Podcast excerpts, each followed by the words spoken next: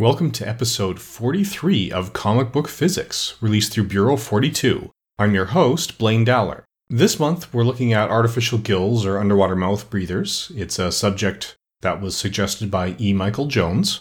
So these are devices used by characters like Batman. You know, they just put a rebreather in their mouth and then they can go scuba diving or deep water diving without the use of oxygen tanks, but also without coming up for air on a regular basis.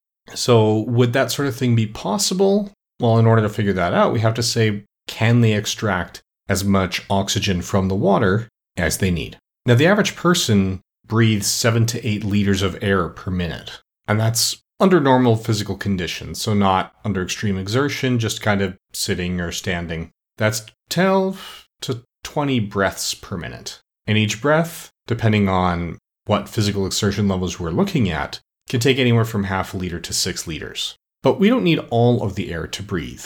We just need the oxygen from it. The air we inhale is typically about 20% oxygen, and the air we exhale is more like 15% oxygen. So if you're breathing anywhere from half a liter to six liters of air in and out, then you're using anywhere from 0.025 to 0.3 liters, you know, or a maximum of 0.08 gallons of oxygen per breath. So that's leaving out the nitrogen, the carbon dioxide, the other trace gases, just looking at oxygen. So, can we get that same amount of oxygen out of the water just using a mouthpiece? Well, we know that there is oxygen in water because sea life breathes it in. To see if it works with a mouthpiece, first we have to find out how much water we can drive through that filter. We need to figure out how much oxygen we can extract from that water. Ideally, we're going to be doing it without using lungs at full capacity because that reduces the numbers, but that's a challenge because half the times these superheroes are swimming with the mouthpiece, they end up in combat as well.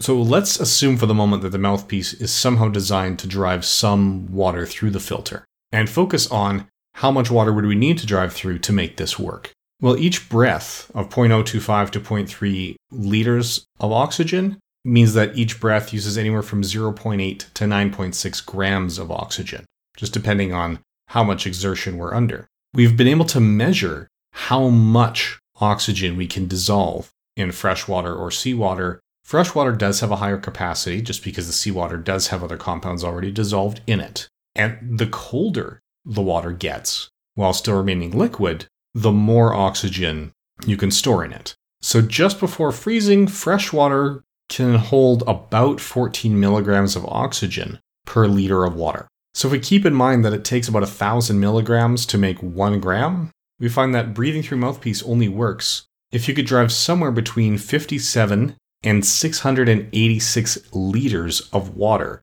through that filter per breath. That's also assuming 100% efficiency when extracting the water, and that after each breath, the next breath also takes in liquid water that's at full capacity. So that 57 to 686 liters of water has been completely displaced by other water, which is fully saturated with oxygen. That is a tremendous amount of water to be pushing through a mouthpiece. For the sake of our American friends, that 57 to 686 liter range works out to a 15 to 181 gallon range. So, this is one of those ideas like the Debye model for electrical resistance, that sounds good from a purely qualitative standpoint, but as soon as we sit down and make it quantitative by putting in the actual numbers, it falls apart. I mean, Batman has been trained to keep his breathing rate low to minimize oxygen use. But even if we assume he keeps his breathing rate at a minimum while he's fighting underwater,